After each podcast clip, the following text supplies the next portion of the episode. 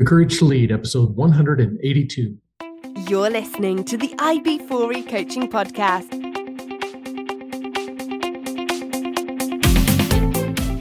Brought to you by IB4E Coaching, business coaching for executives, entrepreneurs, and small business professionals. Learn more at ib4e-coaching.com. Hey, Coach Harlan here. Welcome back to the podcast. Hope you guys are having an exceptional week. I'm having a great week, and I'm excited to introduce you to my guest today. Please help me welcome Bill McDermott. Bill McDermott graduated from Wake Forest University and launched a career in banking that spanned 32 years. He first started out as a repo man as part of the Wachovia Bank's management training program before moving to Atlanta to work for Peachtree Bank, which later became SunTrust. There he distinguished himself as a great producer of loans and deposits for the bank, climbing the ranks to ultimately become a group vice president in the commercial banking division.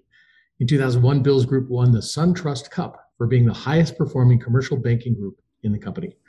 Over the next 8 years, Bill worked in community banking, becoming a top producer for Ironstone Bank, and later helping to double Embassy National Bank's initial capital in loan production within 15 months.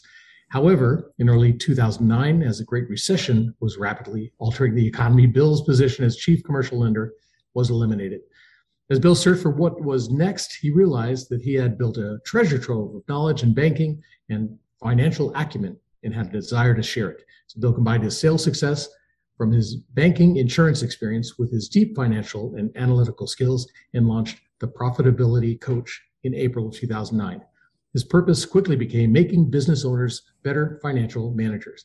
Over the past 11 years, he has served over 200 clients by delivering results-oriented insights, helping to take them from financial confusion to financial clarity. When Bill's not working, you can find him on the golf course, gardening, spending time with his family, and leading a small group at his local church. Bill, welcome to the program. Thanks so much for having me, Harlan. Really excited to be with you today. Absolutely. No, this is good. I've been looking forward to this. So making business owners better financial managers. That's one thing I found. A lot of small business owners are technically great at what they do. They don't really understand the numbers. They don't really understand the ins and outs of the financial side of their business. Is that what you're finding with most of your clients? Yeah, it is. So Warren Buffett was quoted saying that the language of business is accounting. And you, as a small business owner, need to not only understand the language, but become fluent in it. And so a lot of business owners haven't learned that language. And it is a foreign language to many business owners. Absolutely. So I have found the exact same thing you have. They can be great technicians, but they really struggle with the financial side of their business. Yeah, absolutely. And I mean, I'm conversational, let's say, in accounting.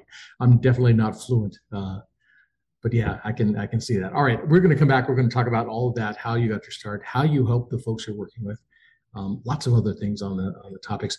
But first, I've got some questions that I like to ask every one of my guests. Listeners know these are the questions. Absolutely. These are the questions asked by host James Lipton on his TV show, Inside the Actor Studio, where he asks these questions of his Hollywood guests from TV, film, and stage. And I figure if they're good enough for the Hollywood elite, they're certainly good enough for my guests. So if you're ready, question number one, what is your favorite word? Possibility. What is your least favorite word? Shame. What turns you on? Seeing those light bulb moments where business owners all of a sudden achieve financial clarity. Nice. What turns you off? That's a good question. I'm going to have to think about that one for a second. Seeing people who think they know what they're talking about, but really don't. All right. What sound or noise do you love?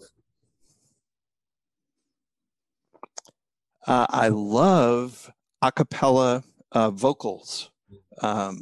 Anything Pentatonix is a current group. Brigham Young has a male and female a cappella group that's really good. So love to hear 3-4-part harmony. Nice. Excellent. All right. What sound or noise do you hate? Well, sometimes the alarm going off at 7 a.m. Yes. I am currently on Mountain Time, and my clients are on the East Coast. So I have my first meeting tomorrow at 5 a.m. That alarm's going to be fun. Absolutely. Yeah. Go to bed early tonight for sure. Betcha. All right, Bill. Question number 7. What is your favorite curse word? So when I was young, the girl next door, her name was Vicky, and her favorite curse word was "Oh, Minneapolis," and that's always stuck with me. And I know that's not a curse word, but to her it was. That's awesome. Okay. What profession other than your own would you like to attempt? Gosh, I think I would like to be an orchestra conductor for the New York Philharmonic. Nice. Very cool. All right. What profession would you not like to do? The repo man at the bank where I started. We're definitely going to talk about that. Absolutely. All right. Final question. If heaven exists, what would you like to hear God say when you arrive at the pearly gates? Well, I certainly do believe it exists. And I'd like to hear the words, "Well done, good and faithful servant." Excellent. Very cool. All right, Bill, we're going to come back, talk about how you got your start, how you got to where you are now, who you help and how you help them. And at some point transition into courage and leadership. Okay. Great. All right. Excited about that. Absolutely. All right, listeners, we're going to be talking about all of that and more right after this, so stick with us. Imagine having a trusted group of CEOs at your disposal. Imagine having your very own peer advisory team who could work you through the problems and questions in your business before you had to make those difficult decisions. Imagine you had a group of advisors that had your back and met for the sole purpose of making you successful in your business. What would you be able to accomplish then? Well, you don't have to imagine anymore. You can have that and more when you join my Business Success Mastermind Group. Join my Business Success Mastermind Group today. Learn more at ib4e-coaching.com/mastermind. And I'm back with my guest, Bill McDermott. Bill, thanks again for agreeing to be on the podcast. It's good to have you here this morning. So tell me about being a repo man. How was that experience for you? Wow. So, It was a combination of circumstances. So graduated from Wake Forest in May. My wife and I were going to be married in June, and I did not have a job. And so I knew I was a political science major, but I had been interviewing with banks, and my dad was a banker. And so you had 3 possibilities if you were going to work for Wachovia Bank, which was either be in the retail banking system, which was the branch network, the corporate banking system, or the sales finance system. And so I didn't get a chance to choose because this was my first job. And so Wachovia chose the auto dealer section, the sales finance department for me. And they believed, which I understand why, the best way to learn how to make loans is have to collect loans first.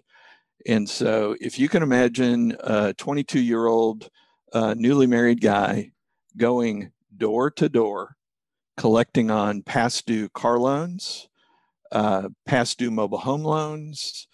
And I had a tow bar in my trunk because if you couldn't pay the loan, you took the car and you towed it back to the dealer because it was full recourse back to the dealer as far as the bank is concerned. I can tell you stories about being chased by Dobermans. I can tell you stories about being chased with baseball bats. I can tell you stories of one particular client. He didn't pull the gun out of the drawer, but he opened the drawer so that I could see it with the gun in it. I had one situation where actually a past due client was ahead of me on the street. I didn't know it at the time. He actually backed his car up, tapped my bumper, got out, came to the door. Harlan, I made the mistake of actually opening the window, and he proceeds to choke me with my own tie. And so obviously I survived all of that. And despite all those experiences, you do learn about people's character, and you do learn that people sometimes do lie. They don't always tell the truth. Oh, I'll pay that payment this Friday. Well, Friday comes around, doesn't happen. And so, but my wife did think she might be the youngest widow that ever lived. And so I did that for about 15 months Wow. and then decided, you know, we're going to move to Atlanta, because we were in a small town called Kinston, and Kinston's a lovely city. Lots of tobacco farming that goes on there. But it was a town of then 10 to 12,000 people. Not much opportunity for, you know, socializing for 22-year-old couples that were just out of college. So we got our U-Haul truck. We moved to Atlanta. What pulled us to Atlanta, my college roommate was in PA school at Emory University. And he said, "We're having a great time." I said, "We'll be right down." And so that led me to leave North Carolina and start working for Peachtree Bank. Wow. 15 months. I don't know if I would have made it that long. Well, I wanted to give it a full year because, you know, I was raised, anything worth doing is worth doing well. So I didn't want to call it quits in a short period of time, but it was a long 15 months. I promise you. I bet. So you said your degree, you're going for political science. Yes. What, I assume you had some idea of where you wanted to go with that. Were you looking to get into politics, into law enforcement? What were you thinking? Well, funny story. I actually wanted to become pre-med. And so starting at Wake Forest, you take your intro biology and your intro chemistry. My grades were good, but they weren't good enough. So then I thought, well, if I'm not going to be a banker, I'm going to be an attorney. And, but then what really happened, Harlan, is I fell in love. I married my high school sweetheart.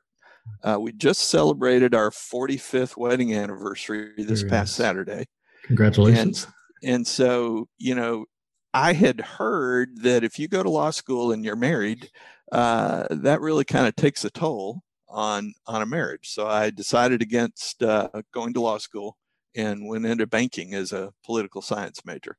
Wow. So I'd love to tell you in college I had it all figured out, but the reality was I didn't. But evidently it was meant for me to be in banking. Because I spent 32 years of my career there, and it was a great experience. That's awesome. And working for some of the bigger names in banking, especially around the Atlanta area. Yes, so, yes. Peachtree Bank, which became Trust Company, which then became SunTrust. Yeah. You know, and talking a little bit about courage, I guess maybe that 15 months for me was a little bit of an exercise. Encourage, you know, because obviously persevering through some of those difficult items. I know our podcast is The Courage to Lead. Now, I'm not sure I was leading anybody, maybe other than myself, through that experience. But certainly, you know, I was raised. My dad told me when I was very young, you know, Bill, anything worth doing is worth doing well. And so part of that was really the courage to stay the course in an attempt to do things well. Absolutely. Well, and I'm sure you learned some lessons from that, how to approach things, how to maybe talk your way out of things or talk your way into things, right? And that those difficult times, they don't stop you. They may slow you down a little bit, right? But you can be resilient and come back. Yeah, I think so. So my approach when I'm talking to clients, whether it's in banking or whether it's in coaching, I love Covey's phrase, start with the end in mind and walk backwards. A lot of people have a picture in their head of how they see things going. And of course, I believe the human brain is a very powerful thing. If we can see it, we can achieve it. But if we can't see it, we have a hard time achieving it. Absolutely. And so during the repo time, did you learn then how to be better about making loans and improving loans and what things to look for? Yeah. You know, banking is a misunderstood business, Harlan. Banks don't loan their own money. They loan our money, because when we put our deposits in, they loan those out. And so banks can only afford 1% of all the loans that they make. They can only afford to lose 1%. Hmm. So they have to be right 99%, 100% of the time. Wow. And so learning how loans went bad early on for that 15 months, sure, it was difficult. But you quickly learn there are kind of the three D's in banking that can create issues. Obviously, the first one is death. If someone dies, you know, you no longer have a borrower. Divorce. A lot of times divorce occurs and assets are split. And then the other one is disability. You know, a lot of people become disabled and are unable to produce an income. So those were three of the things that we had to watch out from. And then, of course, the other thing is, what do they say? Character is what someone does when no one else is looking. And so when someone is past due on their car loan or their mobile home loan, you find out real quickly what their character is made up of.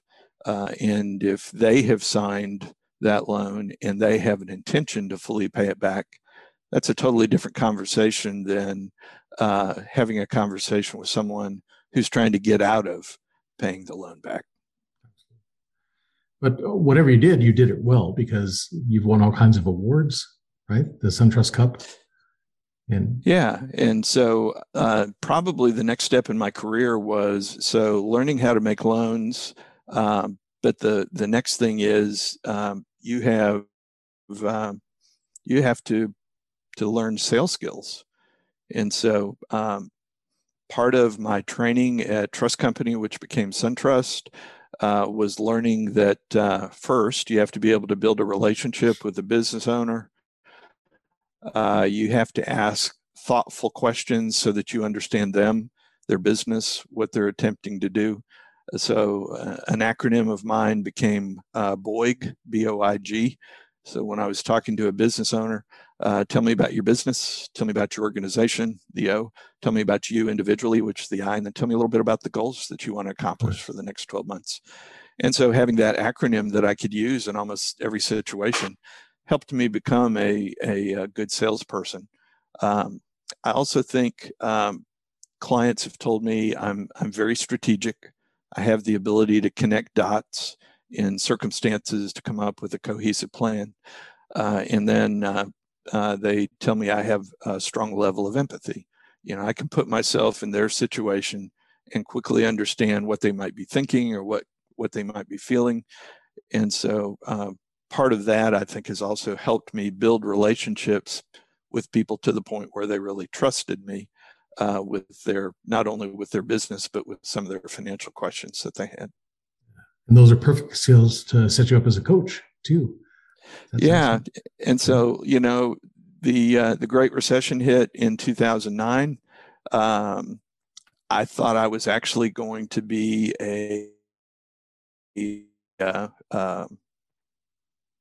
career banker, but when your position is eliminated, your income goes from 6 figures to 0. Talk about some courage, figuring out, oh my gosh, you know, what's next, you know? And so I came home, told my wife, I cried, she cried. And then the next thing is, you know, I pray. And I say, okay, you've opened a door, or you've closed a door, excuse me, open a window. And by the way, do you mind putting a little neon around it for me so that I can see that window? But little did I know, I really think that plan was divine, because at 54, I was a banker, turned business coach, entrepreneur. You know, I went from a person as a banker, you know, the knock against bankers is they say no all the time because they decline more loans than they make. And so going from someone that says no to an entrepreneur who says, yes, you can do it was quite a shift. And so, you know, as I think back about it, my banking experience, I had a mentor and he said one thing to me, and I think it's true in this situation. The path of least resistance is what makes men and rivers crooked. And so learning that, you know, anything combining that with what my parents taught me at a young age, anything worth doing is worth doing well. I actually sat down, read a book. It was called The E-Myth by Michael Gerber. Mm-hmm. It's an outstanding book. I'm sure you've heard of it. Great. I developed the prototype for my business because what did I know? I knew that business owners really struggled with financial management. And so every business owner has a big dream for their business and they want to make it happen. But financially, they struggle with which levers to pull to increase their profitability. So the courage that I think it took to actually go out on my own, start calling on some of the clients as well as some of the professionals that I'd worked with in my banking career, saying, you know, I'm not a banker anymore. I'm going to do this. I love to read, Harlan. So there were a lot of books that really inspired me along the way. But I do think it took, and of course, maybe as much courage as I give myself credit for, because you know, when your income is zero, there's only one way it can go, right? Absolutely. And so, being able to go out and start and build an income. Oops! Stand by. I may have lost you. You froze up a little bit. Yeah, my internet connection, I think, might have been a little unstable. Sorry about that. You did go underwater a little bit and came back out. Should we come back? Yeah, start back with you like to read a lot. Yeah, so the first book I think I mentioned to you was The E-Myth by Michael Gerber. Created the prototype for my business. There was another book that was recommended to me. So I have a coach. Every coach has a coach. Absolutely. And my coach recommended a book titled Let's Get Real or Let's Not Play by Martin Khalsa, K-H-A-L-S-A. And so really that gave me some of the foundation for, as I'm talking to a business owner, you know, what is the opportunity? What resources do they need, and things like that. So that really certainly helped me. There is another book called Primal Leadership by Daniel Goleman. I found that my IQ was pretty decent, but my EQ, my emotional quotient, could use a little work. And so Goleman talks about in his book that as people are talking, we have what's called an open limbic system, and we can tell whether or not the conversation that we're generating is either creating harmony or resonance or creating disharmony, dissonance. And so a lot of times as I'm talking to potential coaching clients, I'm getting a sense, is there good resonance with the relationship? The last one was a book called Clients for Life, How to Go from an Expert for Hire to a Client Advisor, and what are some of the attributes of a client advisor so that one can have clients for life. And so that helped me really understand what are some of the things that are important to a business owner in being a coach. So, recently, probably the best book that I've read is Carol Dweck's book called Mindset. And one of the epiphanies for me, Harlan, was really in order to deal with skill set, you have to deal with mindset first. And so I understand that I have a fixed mindset about certain things. I'm not going to improve in that area. You know, I'm about 15 pounds overweight. I'd love to tell you I could be really good at weight loss, but right now I've got a pretty fixed mindset about my weight and I'm not working on it, even though I should. But I think for many things, what Carol says in her book is having a growth mindset, understanding that life isn't a destination, it's a journey, and how we approach that journey, whether our mindset is fixed or whether we can adopt a growth mindset and learn and adapt and change to our circumstances. And so probably over the last year or two, I've really tried to dig into a lot of the clients that I work with into their mindset, because before we talk about improving their business, we have to understand what might be holding them back. I have something I call SLBs, which are self-limiting beliefs. All of us have them. Sure. I know I have my share, maybe a little more than my share.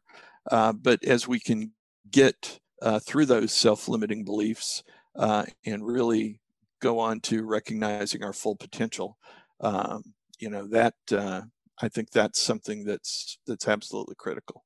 Absolutely. Yeah. Like you said, work on the mindset first, right? Yeah, no question. To get them together. So do you have a certain niche you work with, a certain group or industry? I love professional services firms, architects, engineers, marketing agencies, all types of medical, dental, psychological services. I've done work with an interior designer. So I love professional services firms. To our earlier point, they're usually great technicians at their craft, but they really struggle with the business aspect of their practice. I've got several manufacturers. I've got a metal fabricator. I've worked with contractors in the past. But I'd say my favorite clients are really ones that are in the professional services arena. And it's funny because speaking with the professional services groups, the lawyers, the doctors, the dentists, the chiropractors, you know, they are taught in school how to do the task, right? Law, medical, whatever it happens to be.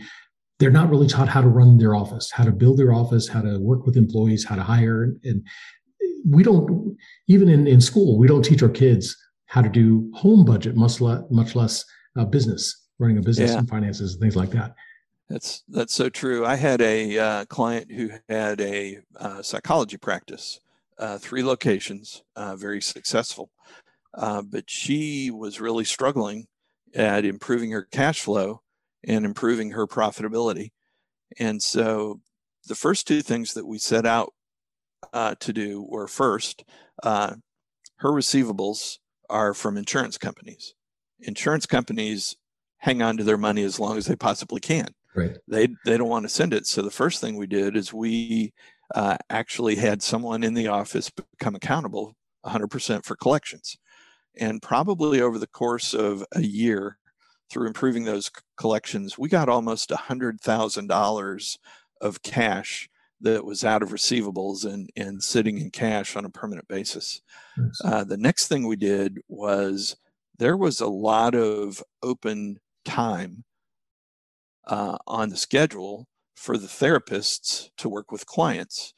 And so little known fact, Harlan, is a 1% increase in revenue usually equates to about a 10% increase in net profit. And so what really happened is through getting that scheduler involved, looking for all the holes where schedules could be filled, working with the 27 therapists, over 2 years, we were actually able to increase this practice's revenue by 64%. And so... That's excellent. So part of that was getting revenue increased so that she could really, you know, run the business successfully. And we were able to do that. That's It's awesome. Yeah, a lot of times it's just highlighting, you know, or putting a spotlight on those areas. I was working with one client where their receivables, they were out 60, 90 days or more, you know, for a lot of their receivables. They would complete a job in the field. It would take them almost 2 weeks to complete their paperwork before it would even go to invoice. And then it would take almost 10 days to get an invoice out. And then it would take 60 to 90 days to get paid. Once we put the spotlight on that, all of that came back down. Their jobs were completed. Paperwork was done in 3 days. 3 days, the invoice went out and they got paid within the 30, 45 days period. So, you know, it's not always about revenue. A lot of times it's just kind of cleaning up what you're doing, right? Tightening up the absolutely. Systems. Yeah, similar situation I had with a manufacturing client. They had never taken deposits before on orders. And so the market actually allowed them to start taking 50% deposits up front, which cut their receivables in half and, you know, doubled their cash flow. Yeah, very cool. That is awesome. So take me through the process. If you start to work with somebody, is there a certain methodology you follow? Is there a certain process you go through? What are the main steps? Yeah, you know, so depending on where the business is, generally we start with the present. And the present is really looking at the most recent year end and the two year ends prior. And we're analyzing the financial statements. So I'm coming at the business from a financial point of view. And I'm really leaning in hard on four things, Harlan. I'm leaning in on profitability, either gross profit or net profit. Obviously, net is after overhead. I'm looking at how are they collecting their receivables and how they're turning their inventory, seeing what their liquidity is and what their asset quality is.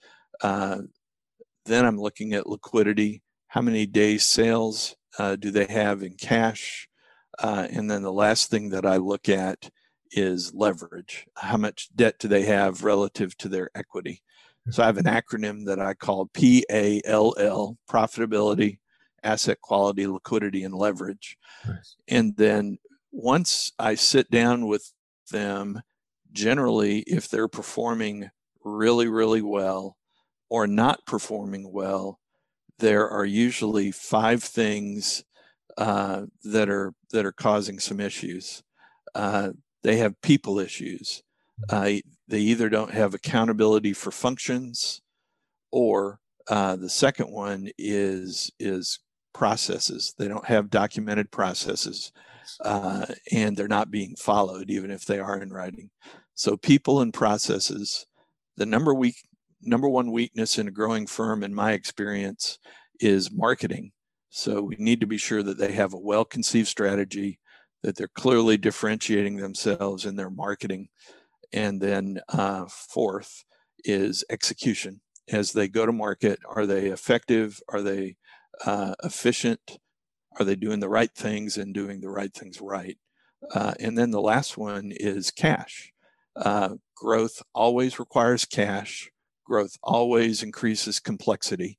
So if the company is doing well or not doing well, it's usually a function of people, processes, strategy, execution, and cash.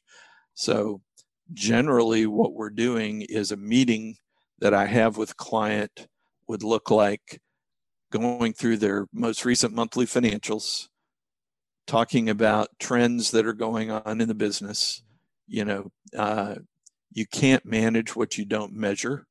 And so I keep a financial scorecard and we look at trends in those four areas I mentioned: profitability, asset quality, liquidity, leverage.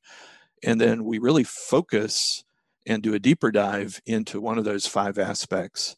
And then generally we're rotating through those and making improvements. I'm a big believer in making gradual but continuous improvement. Good. In each of those areas. The Japanese call that Kaizen. Kaizen, yeah. And further, from a financial standpoint, I'm looking for those 1% increases in sales, whether it's price or volume. I'm looking for that 1% decrease in their cost of services or their cost of goods. I'm looking for those 1% decreases in overhead, if possible. And then I'm trying to collect one day faster. And I'm also trying to pay payables one day slower, still within terms. Right. But I'm trying to generate profit, and I'm trying to generate cash flow for those business owners. Excellent. Yeah. You don't need to make big changes. Number one, you don't need to make all the changes at once. Yeah. Because then you're not sure exactly what it was that you changed that made the impact. Yeah. So you're spot on. One thing, fix that, reevaluate, pick the next thing. Mike Michalowicz, in his book, Fix This Next, he talks about that. Yeah. Identify that one thing that is out of whack.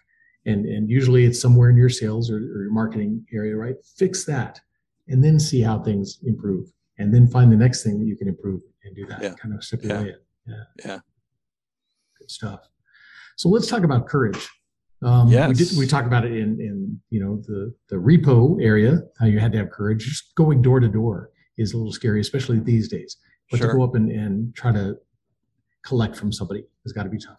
But there's other kinds of courage that we come into as leaders, things that we have to do. Intellectual courage, the ability to set aside your long-held beliefs and the knowledge you currently have to make room for new knowledge, right? Because there's always new knowledge out there. Empathetic courage, social courage, saying what needs to be said, even if it's unpopular or difficult to say.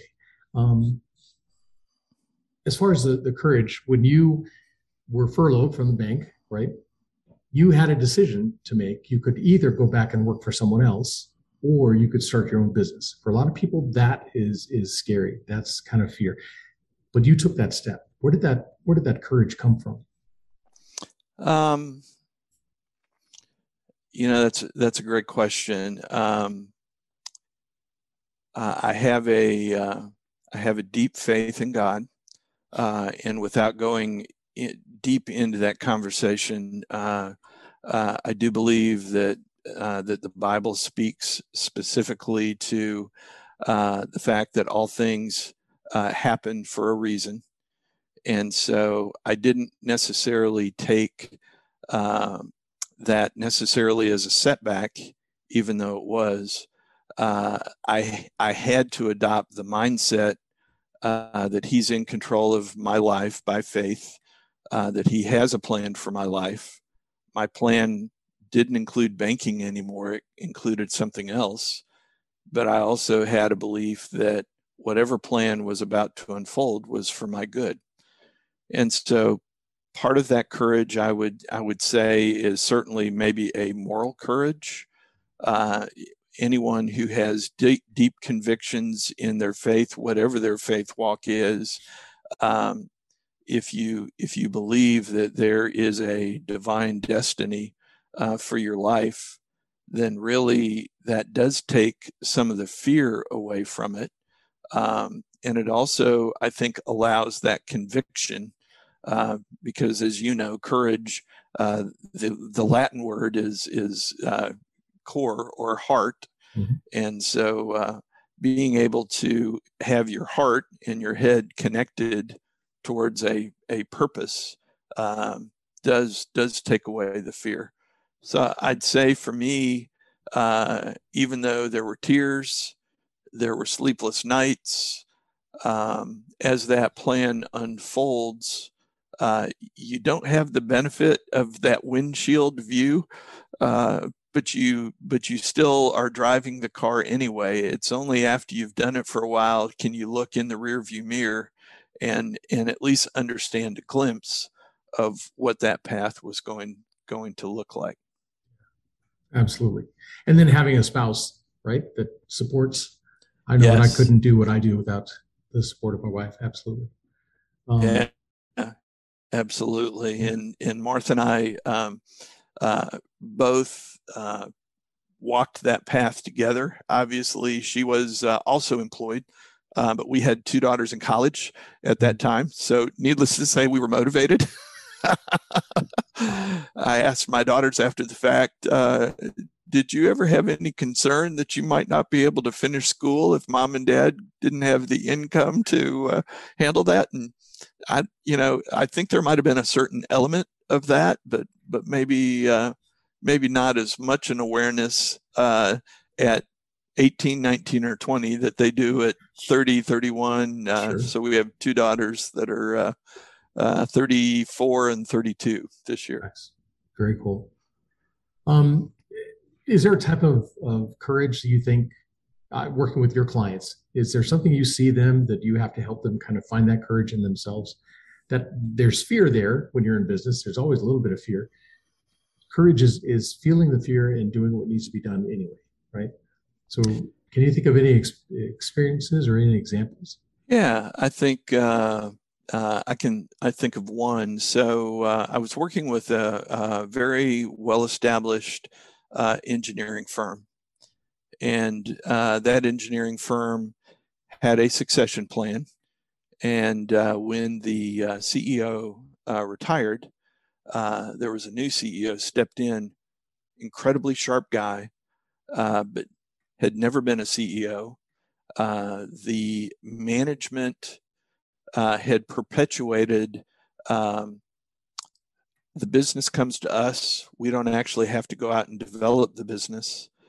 If I do a good job, the organization is going to take care of me, regardless of what I've done. There was some complacency that had crept into the organization, and probably the last thing was they really weren't doing much in the way of either developing client relationships or developing the talent that was in the organization. So a new CEO coming in is literally overwhelmed with business development, talent management, and actually creating a leadership team that would truly collaborate. But this CEO was committed and courageous at starting, and so developed a new theme of collaboration. You know, we're going to collaborate on these issues. We're going to collaborate about how we develop business. We're going to collaborate on how we develop talent, how we manage our talent. And so this leader, I think at first was very overwhelmed, but he was courageous in that he set the issues up, and together we knocked them down one by one. You know, he talked about a three-legged stool that basically needs to stand with three legs, which were business development, and talent management.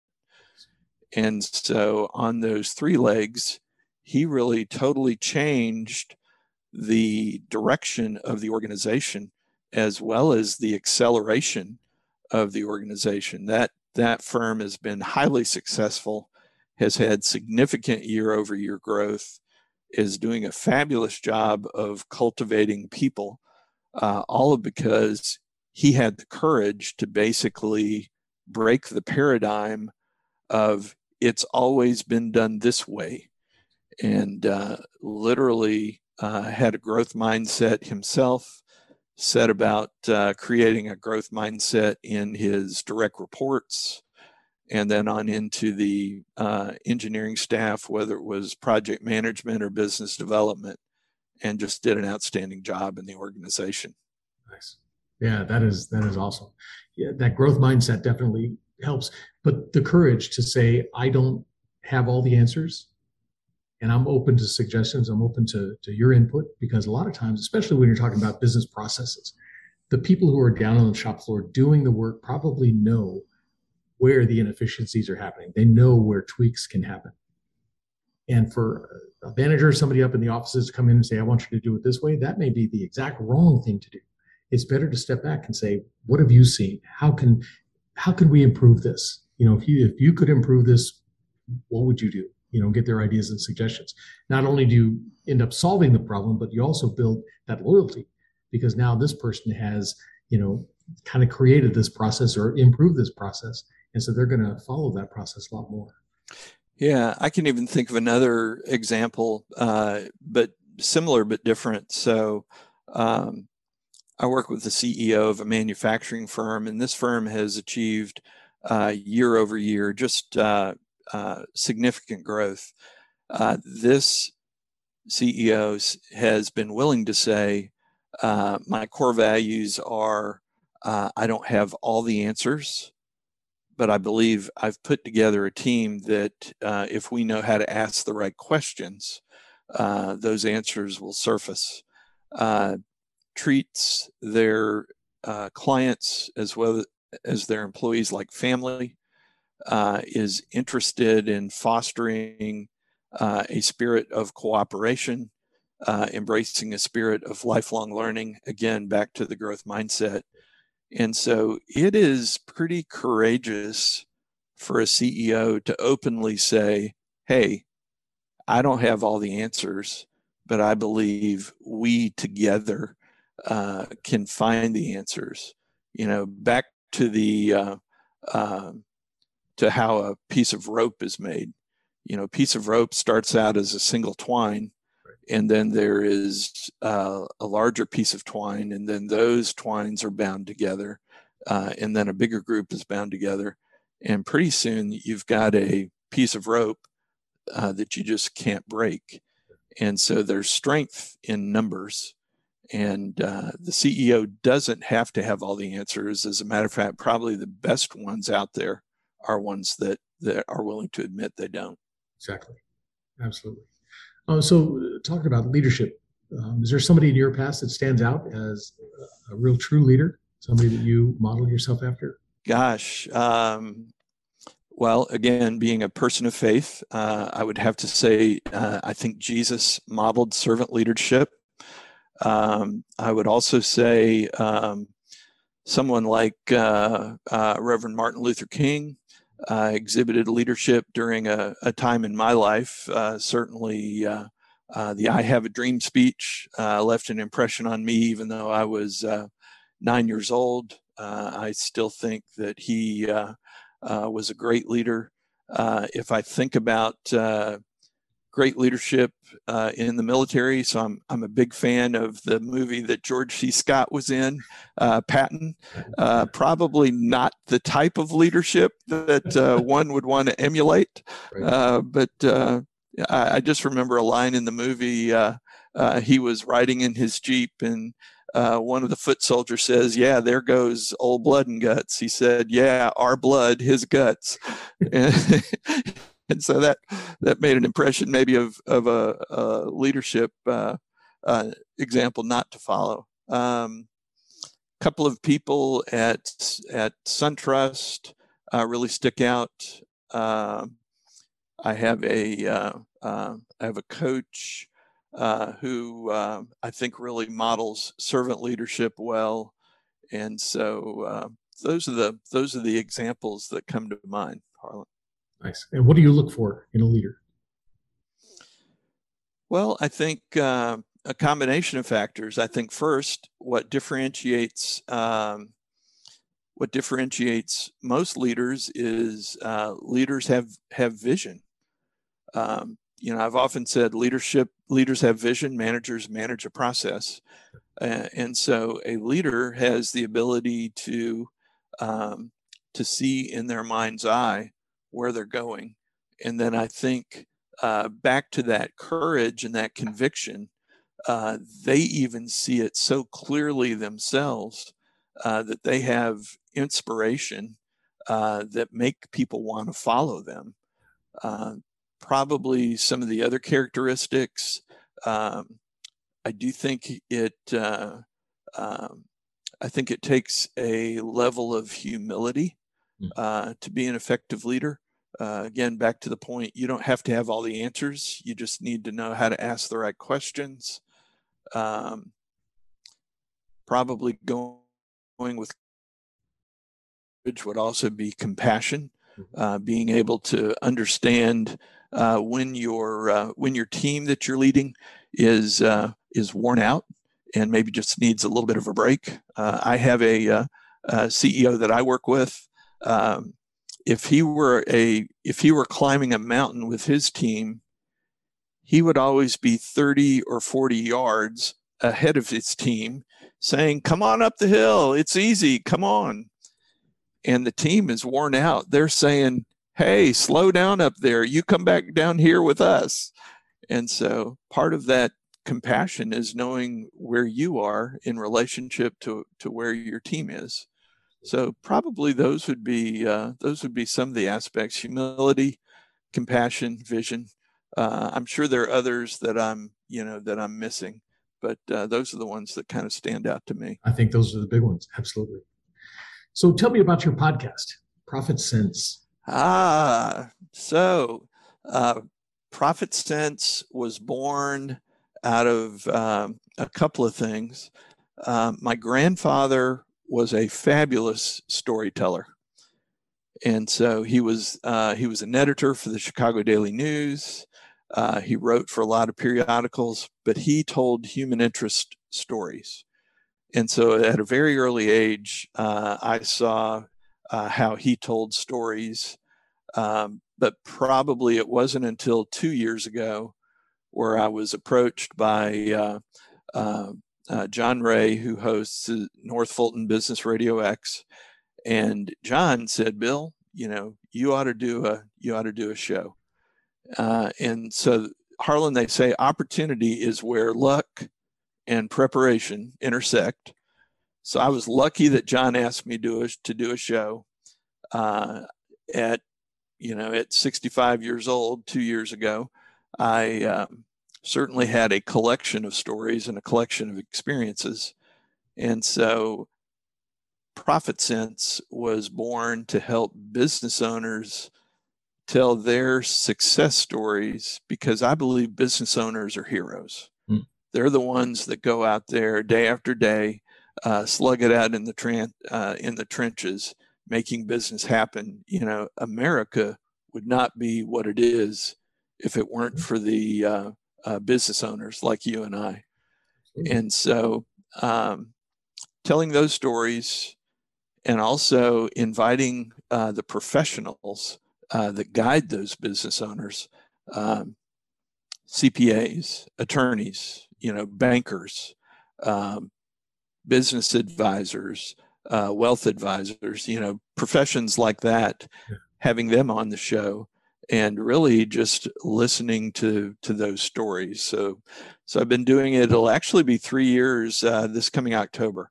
Nice. But it's been a great experience.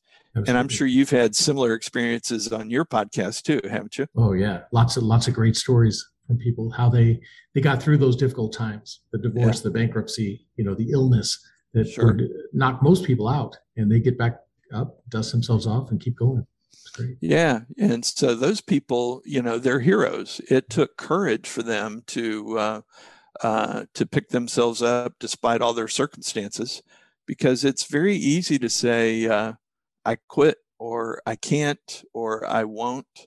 And so, those people are heroes, that they have gone, despite their circumstances, have gone on and led, successful lives. Absolutely. And like you said, the small businesses, they create the jobs. That's what keeps our economy going. They do. The small businesses. So, absolutely. We're very privileged to live in America. I believe we have the greatest economy in the world. I think that economy has been built on many successful businesses, big and small. What's really been interesting to me, Harlan, talking about working for someone else versus working for yourself. If you're employed by someone else, you're always letting that employer determine your market value out there in the marketplace. It's only until you can find out what true value is in the market by going out on your own. Absolutely. Absolutely. And I'm going to take that as a little snippet and use that, because one of the groups that I'm working with, I was a consultant, management consultant for 30 years, working with those independent consultants, those business professionals who, through maybe no choice of their own, find themselves looking for a job. It's like, why not take all that experience, the expertise you have, the years of knowledge, and put that out in the open market, become an independent consultant, right? Yeah. No question. And so, taking a page out of Jim Collins's book, Good to Great, generally what the book talks about is what makes a great company is that there are three things that all intersect. What are you passionate about? What are you best in the world at? And what drives your economic engine? And so what I was passionate about was making business owners better financial managers. What am I best in the world at? Well, my clients in banking told me, Bill, you're a good teacher and you have the ability to make hard concepts simple. And what's going to drive my economic engine? Taking all that banking experience and knowledge and monetizing it to help business owners become better financial managers. So I would just encourage those people that are maybe contemplating to go out on their own. Go for it. Don't let the market determine your value. You know, go out, or don't let that employer determine your value. Let the marketplace decide your value. What I found out is I was tremendously underpaid. And that happens more often than you know. Absolutely. Good stuff. Bill, this has been awesome. I really appreciate you coming on the show. If people want to learn more about you and the programs you have, how can they get in touch with you? What's your website? Well, the best way is to go to the Profitability Coach, all lowercase, .net. My email is bill@theprofitabilitycoach.net. And then my mobile number is 770-597-3136. Any one of those three ways you can get in touch with me. And I would love to help business owners that are looking for help to increase their profitability and their cash flow.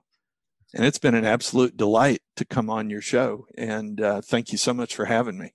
Absolutely. No, this has been great. All right. I will make sure that all of those links are in the show notes so people know how to get in touch with you. Right? Great. And great. Listeners, hope you guys were taking a lot of notes, a lot of good information here. And definitely don't let your employer determine your value. Indeed. Absolutely. Absolutely. All right.